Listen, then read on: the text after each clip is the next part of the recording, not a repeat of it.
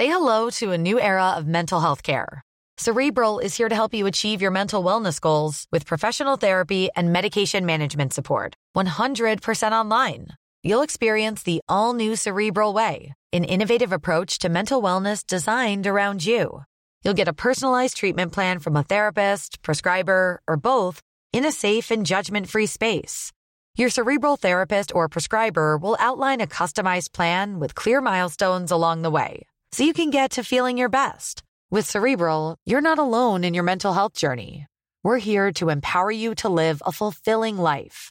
So take that first step towards a brighter future and sign up today at cerebral.com slash podcast and use code ACasts to get 15% off your first month. Offer only valid on monthly plans. Other exclusions may apply. Offer ends July 31st, 2024. See site for details. Bonjour, je suis Gaël Châtelain-Berry, bienvenue sur mon podcast Happy Work, le podcast francophone le plus écouté sur le bien-être au travail. Grande nouveauté cette semaine les amis, en plus de cet épisode qui est comme d'habitude assez court, il va y avoir la version longue de cet épisode où je vais vous donner beaucoup plus de trucs, beaucoup plus de détails sur la thématique et ceci sera réservé aux abonnés sur la chaîne YouTube. Donc n'hésitez pas à faire un saut sur ma chaîne YouTube. Il y aura la version longue chaque semaine maintenant de cet épisode de Happy Work, l'épisode du lundi. Pour cet épisode, j'ai choisi de vous parler de votre stress et de comment réduire votre stress au travail.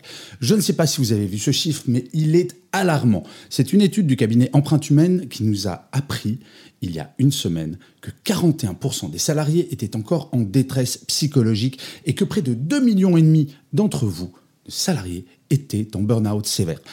Alors, est-ce que c'est une fatalité? Non, bien entendu, et heureusement. Alors, idéalement, il faudrait que les dirigeants politiques et les dirigeants et dirigeantes d'entreprise s'occupent de cette problématique et arrêtent de nous parler du travailler plus pour parler du travailler mieux, mais ça, on en reparlera plus tard.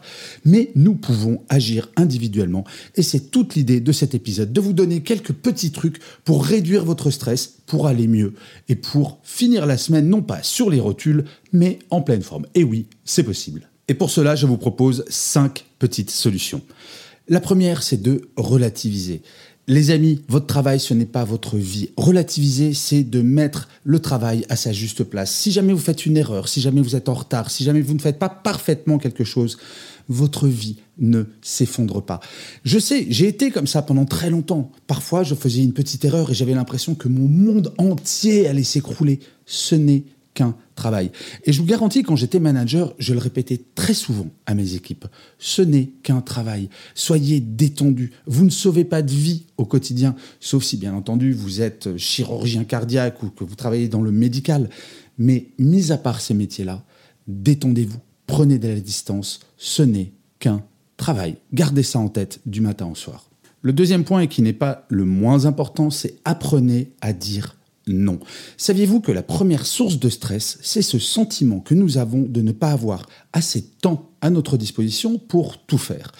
La solution, elle est très simple. Soit on rallonge le temps de travail, autant vous dire que ça, ça s'appelle un burn-out carabiné qui va arriver, ou alors vous dites parfois non à une nouvelle tâche qui arrive. J'ai déjà parlé de ce fait de pouvoir dire non et on me dit souvent ouais mais c'est pas si facile. Mais si, c'est simple. Dire non, ce n'est pas claquer la porte sur le museau de tout le monde, c'est juste de dire non, je peux pas te le faire maintenant parce que j'ai déjà suffisamment de charge de travail. Par contre, je peux te le faire demain ou après-demain et de gérer votre plus vous aurez le sentiment que vous gérez votre planning, que vous gérez votre temps, plus votre stress va se réduire. Je vous le rappelle, première source de stress, le sentiment de ne pas avoir assez de temps. Dire non vous permet de corriger cela. Le troisième point, c'est de vraiment se mettre en tête qu'il n'est pas nécessaire de travailler plus, mais il est nécessaire de travailler mieux.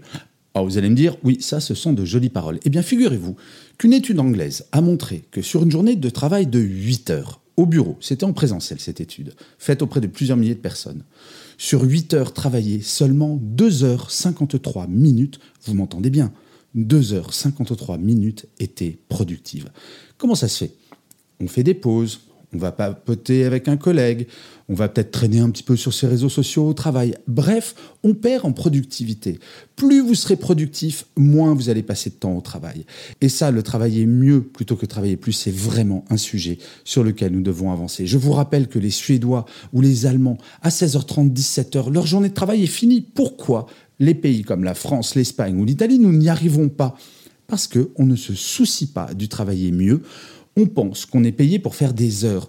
Arrêtons de penser que c'est en faisant des heures que l'on travaille. Ce n'est pas en faisant des heures, c'est en réalisant des tâches. Je sais, en présentiel, ce n'est pas toujours facile parce qu'on va entendre le Oh, tu prends ton après-midi si on part trop tôt. Par contre, en télétravail, vous pouvez commencer à le faire.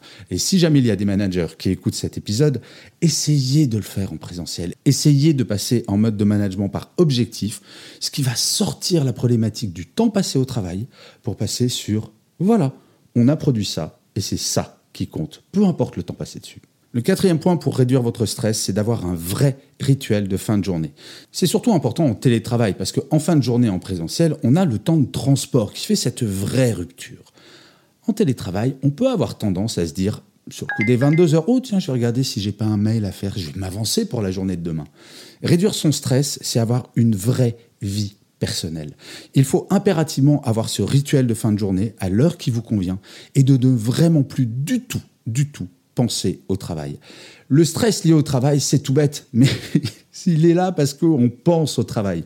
Ce rituel de fin de journée de travail, en présentiel comme en distanciel, c'est vraiment de fermer l'ordinateur et d'arrêter tout.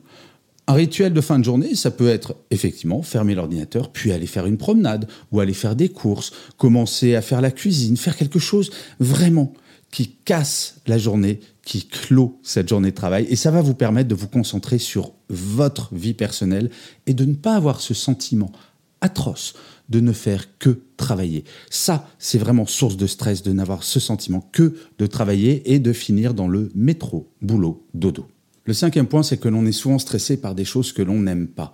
Et oui, c'est assez logique. On est moins stressé quand on fait quelque chose que l'on apprécie que l'on maîtrise que quelque chose que l'on ne maîtrise pas, voire que l'on n'aime pas. Eh bien, organisez chaque journée autour des choses que vous aimez. Faites la liste de ce que vous aimez dans votre travail. Alors, si jamais il n'y a rien que vous aimez, il est peut-être temps de vous mettre à chercher un autre travail. Mais ça, ce sera peut-être le sujet d'un autre épisode.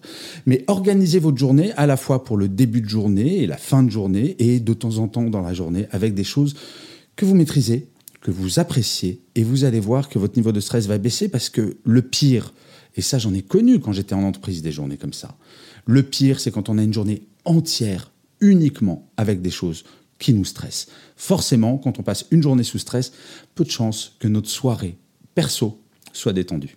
Et allez, un petit sixième point juste comme ça pour le plaisir, parce que je viens d'y penser et c'est vraiment important. Procrastiner, ce n'est pas grave. J'ai toujours été marqué par des gens qui, sur le coup des 19 heures, voyaient un mail arriver et se disaient oh, Je vais y répondre tout de suite, c'est important. Non, ce qui n'est pas fait à 19h30, si c'est fait le lendemain à 9h, le monde ne va pas s'effondrer. N'hésitez pas à repousser, à prendre le temps.